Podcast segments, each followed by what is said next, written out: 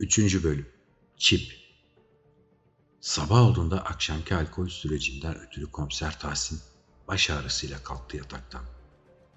Saatine baktığında her zamankinden yarım saat geç uyandığını görüp bir küfür savurmuştu. Erken kalkmayı severdi. Eski bir alışkanlık. Evli olduğu dönemlerden kalma. Güzel bir alışkanlık. Apar topar giyinip evden çıktı ve emniyete doğru gitmeye başladı. Radyoyu bu kez açmadı. Baş ağrısı hat safhadaydı ve kulağına dolacak lüzumsuz melodilere ihtiyacı yoktu. Bunu düşününce aklına üzerinde çalıştığı dava geldi. Aklından hiç çıkmıyordu gerçi. İşitme engelli bir genç nasıl olur da bir melodi duyardı. Bir kez daha hayret ede dursun, emniyetin otoparkına varmış ve aracı park etmişti. Daha dışarı çıkmadan cep telefonuna bir çağrı geldi. Dok yeni bir şey bulmuştu. Cinayet büroya uğradığında Necip'i bu kez yerinde bulamadı. Saat daha erken olduğu için normaldi ama Necip de kendisi gibi erkenci tayfadan olduğu için komiser gülümseyerek onun da bir ihtimal bir şeyler içmiş ve sızıp kalmış olabileceğini düşünüp otopsi memurunun yanına geçti. Tahsin, seni erken bulmayı beklemiyordum ama bunu görmen lazım. Bu yüzden sabahın köründe sana mesaj attım. Komiserin cevap vermesine imkan tanımadan masanın üstündeki cesedin örtüsünü kaldırdı. Komiser yaklaştığında cesedi yan çevrilmiş ve başının arkası özenli bir şekilde kesilmiş halde buldu. Meraklı gözlerle Dok'a bakarken ihtiyar kurt kenarda duran metal bir kabı eline alıp Tahsin'e uzattı. Bu bir çipti. Harun Tandoğan'ın geliştirmeye çalıştığı işitme engelliler projenin odağındaki nesne.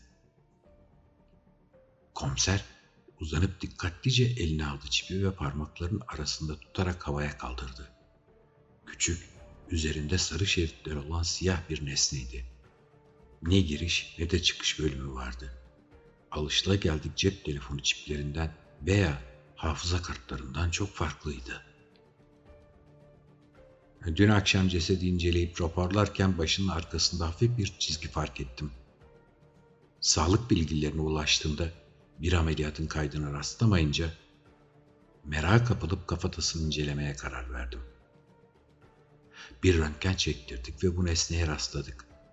Sonra tabii ki daha da meraklanıp ense köküne bir giriş yaptım ve bunu buldum. Bu bir çipe benziyor Tahsin ama hiçbir damara bağlı değildi. Üstelik öyle olması da büyük bir mucize olurdu. Anlarsın ya. Anlamıştı. Gözünü kırptı konserve çipi dikkatlice cebine koydu. Bunu rapor ettin mi? diye sordu kısaca. Dok başını olumsuz anlamda sallayınca da ekledi. İyi, hiç etme o zaman. Dok başını tekrar sallamıştı. Aralarında bu tarz anlaşmalar sıkça olurdu. Tahsin'in davalarına konulan engellemeleri bilen otopsi memuru sık sık ona yardımcı olmadı ve kariyerini de riske atardı. Aralarındaki dostluk pek çok şeyi yenecek cinstendi ve emeklilik haklarını yakma fikri de bu yenilenlerden birisiydi. Komiser otopsi odasından çıkıp cinayet büroya geçtiğinde bu kez Necip'i buldu. Daha yeni gelmiş olan genç memur paltosunu çıkarmamıştı bile. Komiseri görünce selam verip getirdiği poğaçaları masaya bıraktı. Kahvaltı yaparlarken pek konuşmadılar. Tahsin hala Çip'i anlatıp anlatmama konusunda gidip geliyordu. Necip'i birkaç kez konuşmasını tasvip etmediği kişilerle müdür gibi konuşurken görmüştü ve bir iki kez sorduğunda terfi sınavları için konuştuğunu öğrenmişti. Yine de bu yetenekli çocuğa hala tam anlamıyla güvenebildiği söylenemezdi. Kahvaltıyı bitirdikten sonra Harun Tandoğan'ın projesini ve diğer komşuları daha iyi araştırmasını söyleyip bürodan çıktı. Bilişim şubede çok samimi bir çocuk tanıyordu. Üstelik sır taşımayı iyi bilirdi. Daha önceleri Odysseus operasyonunda birlikte çalışmışlardı. Tarihi eser kaçakçılarının karıştığı bir cinayet çözerken tarihi eserlerin içine konulan minik sinyal cihazlarını çözme ve sinyalleri farklı yöne doğrultma konusunda yardım dokunmuştu. Üstelik her şey bittiğinde bir şekilde ufak çiplerden birisini Tahsin'e ulaştırmıştı çocuk. Bilişim şubeye girdiğinde ilk başta çocuğu göremedi ve umutsuzluğa kapıldı ama en sonunda bir masanın altında kablolarla uğraştığını fark etti komiser. Yanına gidip kısa bir selamlaşma faslını yaşadıktan sonra davayı özetleyip cebindeki çipi masaya gizlice bıraktı. Kaşla göz arasında çip masadan yok olmuştu. Kenan bıyık altından gülümseyip bu iş çözeceğini söyledikten sonra çay ısmarlamayı teklif ettiyse de komiser gitmesi gereken yerler olduğunu belirtip erken kalkmak zorunda kaldı. Gitmesi gereken bir yer yoktu tabii ki. Sadece burada görülmek istemiyordu. Görülürse hem bu davada gittiği yol hem de ileride başvurabileceği yardımlar riske girerdi. Tekrar cinayet büroya döndüğünde Necip'i harıl harıl araştırma yaparken buldu. Arşivlerin arasında kaybolmak üzereydi çocuk. Şu müzisyeni bir daha mı sorguya çeksek? Bu kez Harun Tandoğan evinden çalınan belgeler hakkında. Diyerek büroya girince Necip bir an korkmuştu. Komisere bir süre şaşkınca bakıp sonra şaşkınlığını üstünden atan Necip'in bu hali komisere komik gelmişti. Gülmeye başladı. Efendim, hiç hayata geçirildi mi dediniz? Harun Tandoğan bir eliyle kulağına destek olarak duymaya çalışıyordu komiserin sorularını. Tekrar aynı eve gelmişlerdi. Soruyu onaylayarak cevap bekledi komiser Tahsin.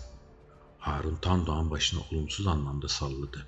Üzülmüşe benziyordu. Yok, maalesef. Yaptığım projeyi fazlasıyla hayal ürünü olarak nitelendirerek geri yolladılar.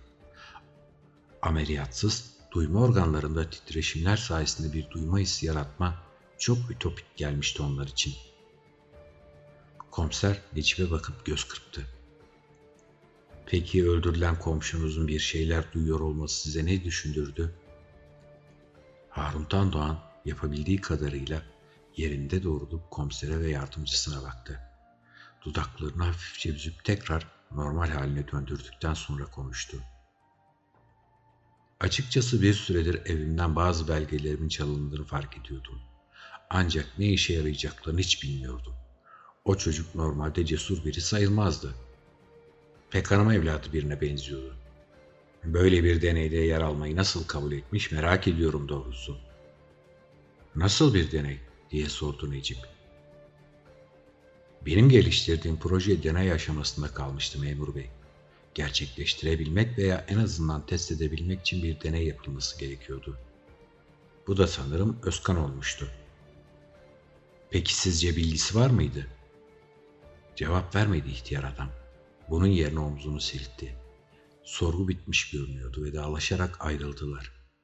Daha önce sorguya çekmedikleri iki komşuya ulaşmaya çalışırken ikisinin de dairelerinde olmadığını kısa sürede anlayan komiser ve yardımcısı apartmandan çıkarken çağrı cihazı öttü Tahsin'in. Kısa bir süre baktıktan sonra Necip'e dönerek ''Neco, ben bilişim şubeye geçiyorum. Sen öğle yemeğine gidebilirsin.''